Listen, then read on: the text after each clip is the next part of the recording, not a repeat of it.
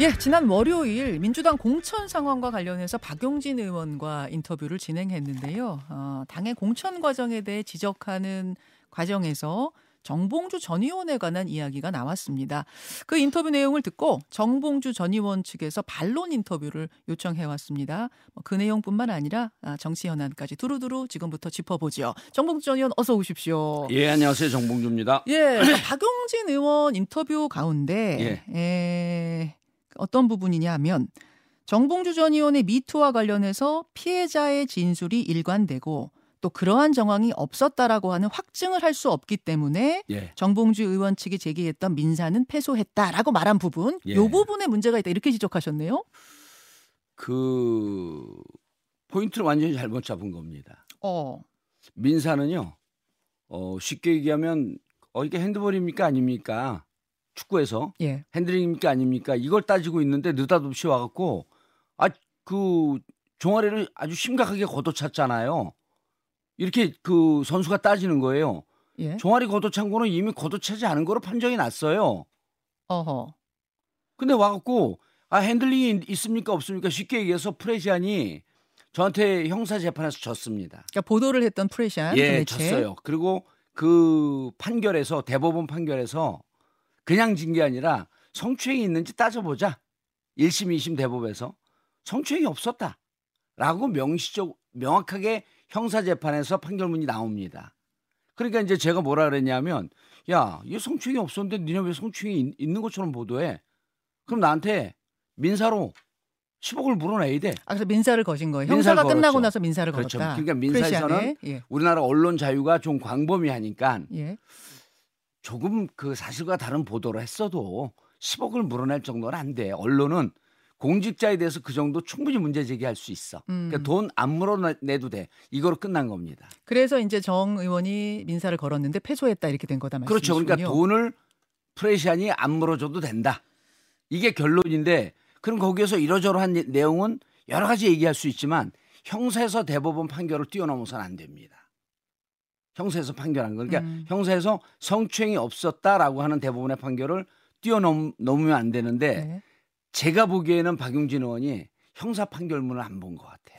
그 제가 그날 그래서 그 예. 부분에 대해서는 정확히 바로 잡았어요. 예. 그러니까 아, 형사 재판에 있어, 있어서는 무죄가 낮다는 예. 점을 반론 질문을 했고 예. 박용진 의원도 그걸 알고 계시고 예. 다만 민사에서 패소가 됐고 성추행에 관한 논란, 예. 논란 자체가 클리어되진 않았다라는 취지로 말씀을 하셨거든요. 그래서 이제 공천을 하는 것이 좀 문제가 있지 않느냐 우려한다 뭐 이런 취지로 말씀하신 그러니까 것 그게 같은데요. 저는 허위 사실이라는 거예요.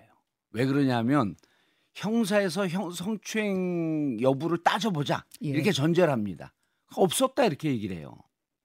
그럼 민사에서는 이런 부분이 민사 판, 판결을 할 때 여러 여러 가지 얘기를 할 수 있습니다. 음, 근데 그건 돈을 줄 필요가 있냐 없냐를 따지기 위한 전제 과정이기 때문에 성추행 여부는 민사에서 한 얘기를 인용하면 안 됩니다. 음, 그것은 형사에서 이미 클리어하게 따졌고 재판이 끝나고 난 다음에 죄가 없는 사람을 이렇게 3년 동안 재판해서 미안합니다 하고 국가에서 저에게 500 몇만 몇십만 원을 또 지급까지 했어요. 그러니까 형사 민사를 별개로 봐야 되는데 별개로 봐야죠. 자칫 오해가 생길 수 있다. 그 부분을 바로잡고 싶다 그 그렇죠. 말씀이시군요. 그럼 민사에서는 성추행 여부를 따지는 게 아니에요. 알겠습니다. 예. 제가 그런데 음. 박용진 의원은 마치 성추행 비위가 아직까지 클리어하지 않, 음, 않, 않았다라고 하는 제가 보기엔 알면서 그런 것 같아요.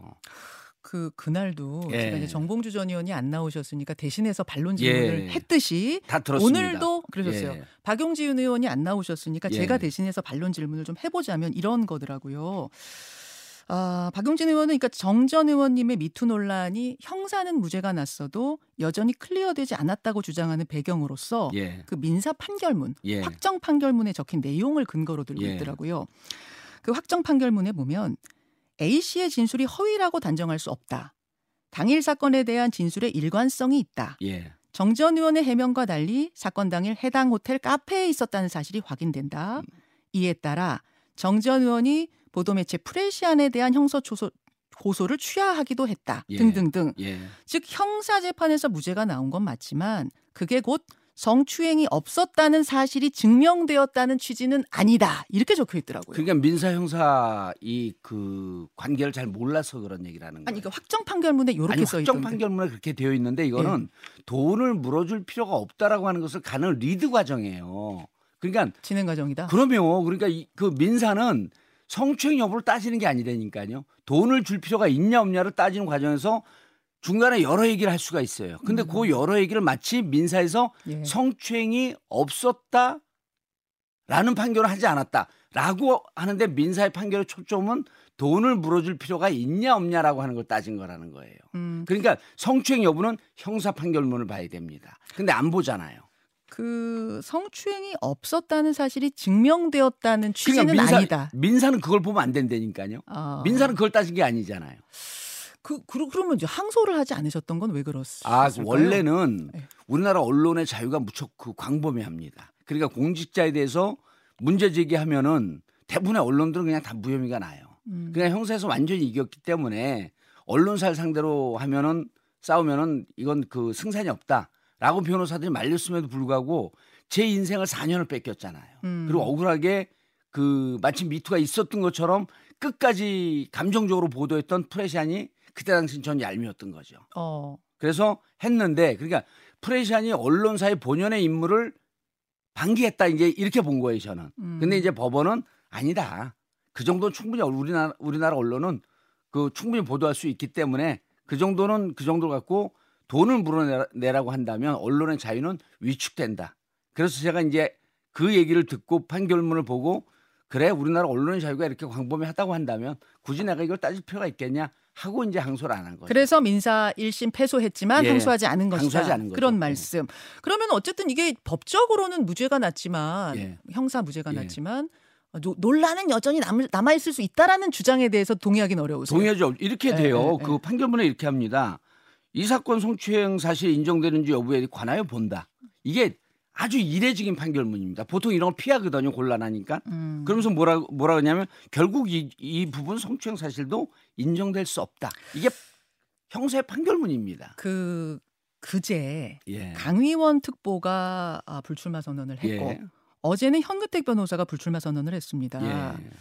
아, 이분들도 이제 당에 부담을 주고 싶지 않다. 뭐 이런 이유들이었죠. 예. 이것이 당의 이제 이, 전반적인 총선을 이끄는 분위기가 되면 안 된다라는 이런 부분에 대해 뭐 일정 부분 어, 내가 희생하겠다. 뭐 이런 예. 이런 의도셨던 것 같아요. 그두 예. 분은 그렇다 보니 혹시 정봉주 전 의원도 같은 고민을 하고 계시는가? 아니면 전혀 다른 입장인가 어떻습니까? 저는 박용진 의원이 이 부분에 대해서 무척 해당 행위적 발언을 했다고 생각을 하는데요. 어, 프레임을 갖다 씌워, 씌웠죠. 마치 당이 어, 성비위 정당인 것처럼. 그래서 이것은 어제 제가 알- 알기로는 당원들이 당 윤리 심판원에 제소를 한다고 그렇게 들었는데요. 이런 거죠. 성비위 사실에 대해서 클리어한 사람을 왜 거기 갖다 끼웁니까? 그리고 현근택 의원도 어제 현근택 변호사도 어제 불출마 선언을 네. 했지만은 예. 당에서 양론이 있었어요. 어, 그러니까 그 JTBC에서 보도했던 아주 문제적 발언. 예. 그 발언은 피해 여성도 그 발언을 들은 적 없다라고 하고 주위에 있던 사람도 그 발언 들은 들은 바 없다 그래요. 그러니까 발언이 여러 개 중인데 그 중에 한 가지 말씀하시는 아주 심각한 거죠. 발언이 있습니다. 예. 예, 그러니까 그러니까 다른 것들은 에 대해서는 문제 제기를 했고 그렇죠. 그 중에 이제 하나는 문제 제기 안 되고 예, 그 뭐? 감기가 같이 걸렸냐, 예. 뭐 부부냐 이런 정도까지는 당에서는 양론이 있었어요. 예. 그 정도 충분히 그 질문할 수 있는 내용이다. 다만 보도가 된 내용은 보도가 된 내용은 좀 심했어요. 성 어, 성추행적 발언 내용 내용이 있는데 충분히 이렇게 납득이 가는 부, 부분인데 그 부분은 하지도 않았고 드, 들은 사람도 없습니다. 그래서 논란이 있는 와중에 어제도 이제 제가 그 관계자들하고 통화를 해봤더니 네. 현근택 변호사를 포함해서 자꾸 이렇게 문제가 되니, 되니 음. 문제의 원인 제공한 나도 문제이다. 그러니까 그거를 인정하는 음. 부분이 아니고 이렇게 논란이 되는 부분은 좀 빠져야 되겠다. 음. 해갖고 이제 빠진 거고요. 그러니까 현근택 변호사가 성추행 그 비위 인정을 한 거라고 저는 보지 않아요. 음. 그래서 요 부분에 대해서 근데 박영진 의원이 요렇게 트로이카를 딱 만들어 버려요. 그리고 저는요. 그렇다면 정 의원님께서는 저는 법적 대응을 할 거예요. 전혀 불출마나 이럴 계획은 없다는 말씀. 왜 불출마를 하죠? 아, 예. 예, 그 저는 법적 대응을 할 거고 예. 이게 상대 후보를 낙선할 목적으로 허위사실 공표는요 좀그 그 형벌이 셉니다. 예, 물론 이 부분에 대해서 박용진 의원은 전혀 허위 사실이 아니고 예. 어, 그랬다는 걸 제가 정확하게 또 말씀을 드리고요. 그럼요. 뭐 본인은 그, 그, 분명- 이런, 이런 거겠죠. 저하고 깨끗하게 경쟁하면 되는데 저를 좀 치워주세요. 이렇게 요구한 것 같아요. 자, 음. 알겠습니다. 이제 반론 인터뷰 이 부분에 대해서 좀 진행을 해봤고 정봉주 전 의원과 함께는 현안 이야기도 좀 예. 나눠야 될 것 같습니다. 아, 그게 꽤 많은 원외 인사들이 민주당 비명계 의원 지역구에 출마 선언을 하면서 내가 수박 심판하겠다. 음. 소위 자객 출마 이렇게들 네이밍을 했더라고요. 자격 출마는 언론 네이밍이고요. 언론 본인들이 한건 아닙니다. 예. 음. 출마야 자유지만 이제 다른 이유가 아니라 뭐 수박 타도니 뭐 이, 음. 이 런 식의 이 출마가 충분한 명분이 되겠는가 이런 지적과 우려도 있습니다. 어떻게 보십니까? 저는 양론이 다 있다고 보고요. 그리고 출마하는 자들은 출마하는 분들은 현역 의원 지역에 출마합니다. 예. 막상 현역 의원 지, 지역에 가면요. 보통 한 3, 5천 명에서 만 명쯤 되는 당원 명부인데 음, 현역 의원들은 이미 2년 전에 그 당원 명부도 받았어요. 음. 그리고 도전하는 사람은 당원 명, 명부가 한 명도 없습니다. 그러니까 전체적으로 당의 구조를 보면 어쩔 수 없는데 현역 의원의 기득권에 도전하기가 무척 어려워요. 음흠. 깨기가 힘듭니다. 예. 그럼 도전하는 자들은 도, 도전하는 분들은 현역 의원을 이기기 위해서 온갖 그 주장을 만듭니다. 그런 주장을 만드는데 현역 의원들이 이렇게 얘기해요. 나한텐 도전하지 마. 제가 보기에는요. 현역 의원들이 이 기득권을 좀 내려놓고 대등하게 싸우려고 하는 수용적 자세가 너무 부족해요. 어, 그, 그 이전에는 이제 생각해 보면 이게 가- 자당의 현역 의원이 있는 지역구에 예. 도전할 때는 뭔가 거기에 연고가 있다든지 예. 어떤 이런 다른 명분들이 좀 있었던 것 같아요. 이번에 독특한 점은 저, 저 현역 의원은 당의 이제 쓴소리, 뭐 비명 이런 것들이 좀 이유가 되는 수박 뭐 이런 게 이유가 되는 건 상당히 독특해서요. 독특하지 않고 정치가 자리를 잡- 잡아가는 과정입니다. 그러니까 지역의 연고를 갖고 하는 것은 혈연 학연 지연을 보고 투표해 주세요라고 유권자들에게 잘못 오도된 판단을 유, 도하는 아. 거거든요. 근데 지금은 정치적 판단을 요- 요구하잖아요. 어, 당신이 지난 4년 동안 했던 정치적 판단에 대한 심판을 하자. 음. 나는 이런 정치적 입장을 갖고 있고 현역 의원은 이러, 그러저러한 정치적 판단을 갖고 음, 있는데 어떤 게 옳은지 우리 보자. 당원들에게 어떤 게 옳은지 물- 물어보자. 그래서 어허. 저는 지금 정치적 주장을 갖고 충돌이 벌어지고 논쟁이 벌어진 건 전 무척 긍정적으로 봐요. 알겠습니다. 이런 부분도 좀 이제 이야기가 되고 있어서 예, 예, 여쭤봤고요. 또 하나는 어, 이재명 대표가 오늘 당무에 복귀하는데 어제 원희룡 정 장관이 이재명 대표 지역구죠 인천 계양을의 출마를 공식화했습니다. 예. 한국 정치를 막는, 막는 돌덩이가 있다. 그 돌덩이를 내가 치우겠다. 이런 포부도 들으셨을 거예요. 예. 어, 어떻게 일단 들으셨습니까? 글쎄 허공에 대고 주먹 주먹질을 하는 것 같은 느낌이 드는데요. 허공에 대고 주먹질한다 무슨? 예. 이재명 대표가 거기 출마한다는 얘기 안 했잖아요 아직. 근데 적격 심사는 통과하신 거 아닌가요? 거기로 신청해서? 근데 그거는 여러 가지 정치적 그 특히 당 대표고 이재명 대표의 목적이 국회의원 또 한 번 하는 게 목적이 아니잖아요. 어, 대 대권 주자이고 예. 여권과 진보 진영이 가장 강력한 대권 주자이기 때문에 본인이 여러 가지 정책 판단을 할 수 있다고 봅니다. 그런데 예비 후보 등록도 하지 않았고요. 적격 심사는 예. 이 총선에 여러 가지 그 가능성이 있거든요. 음흠. 여러 가지 옵션이 있기 때문에 당의 절차는 무조건 그 총선에 혹시라도 뜻이 있으면 음. 검증을 통과하고 출마하지 않는 분들 꽤 많습니다. 예. 그래서 이재명 대표가 개항을 하겠다라고 선언도 하지 않는데 가서 허공에다 주먹을 휘두르면서 어. 자 나한테 맞으려면 이쪽으로 와라. 이거 좀 이상하지 않아요? 아하. 일단 허공에 대고 주먹질하는 느낌이다. 그 말씀은 그럼 이재명 대표가 개항을 출마하지 않을 가능성 아직 있다? 다 여- 열려 있죠. 출마할 가능성, 또 다른 형태로 출마할 가능성, 예. 출마하지 않을 가능성 다 열려 있고 이재명 대표는 이 부분에 대해서 아직 아무런 말씀도 하지 않았어요. 어. 그런데 이- 그 원희룡 대표가 원희룡 그 네, 장관. 이 와서 여기 출마니까 내가 꼭 출- 출마해야 되겠다. 음. 아니 원희룡 장관이 뭐 그 민주당 공천위원장입니까? 음. 아니잖아요. 그 김종인 위원장은 어제 뭐라고 하셨냐면 어, 이재명 대표 본인부터 불출마를 선언해야 공천 과정에서 좀 자유로운 판단이 가능하다. 예. 공천이 공정하게 치러- 치러졌다는 평이 나와야 민주당이 총선에서 유리하다. 뭐 그래서 이제 총선 불출마가 어떻겠느냐 이런 이야기도 하시더라고요. 여- 여러 가지 가능성 중에 하나죠. 근데 이제 김종인 위원장께서는 이제 개인적으로 어, 이재명 대표하고 관계도 좋고 그다음에 이재명 대표를 정치인으로 꽤 아끼는 분으로 저는 알고 있어요. 아 그렇습니까? 예. 음. 그 전에 이제 당의 비대위원장 시절에 성남시장으로 이렇게 만나면서 음흠. 당시에 이제 그 지방 재정 문제 때문에 단식할 때 김종인 위원장에 가서 말렸고 그날 단식을 접었거든요. 음. 그리고 그 이후에도 좋은 관계를 유, 유지하면서 정치적으로 어려울 때 좀 자문을 구하고 이랬던 거로 알고 있는데 음. 제가 보기에는 김종인 위원장의 그런 말씀이 좋은 충고 중에 하나라고 봐요. 개인적으로는 어떻게 보세요, 정 의원님은?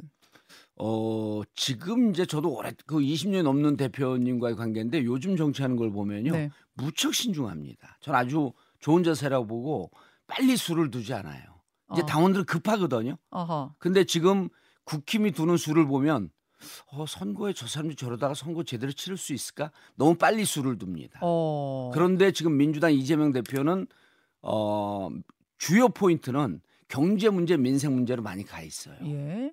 그리고 정치적 문제는 예를 들어 그 이명백 공관위원장이 오셨잖아요. 네. 그런 분들에게 정권을 주면서 좀 이렇게 본인은 정치적 결정으로부터 빠지려고 하는 그런 모습으로 저는 느껴져요. 음. 그 정치적 워딩이나 이런 부분에 대해서 수를 빨리 안 나요. 그래서 불출마가 낫다고 보세요, 아니라고 보세요? 전 개인적으로요. 개인적으로 모르겠습니다.